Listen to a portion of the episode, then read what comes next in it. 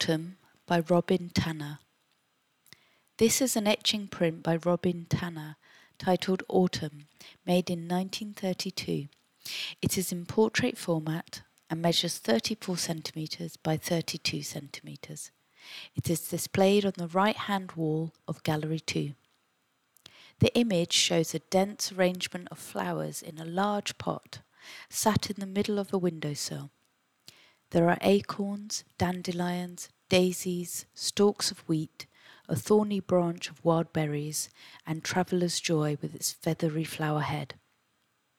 There's a glimpse of the English countryside in the distance, with cone shaped piles of wheat, rolling fields with neat rows of trees marking their boundaries, and woodland fading into the background. Beyond the window, hidden in the bottom left hand corner, is a figure of a man thatching roofs.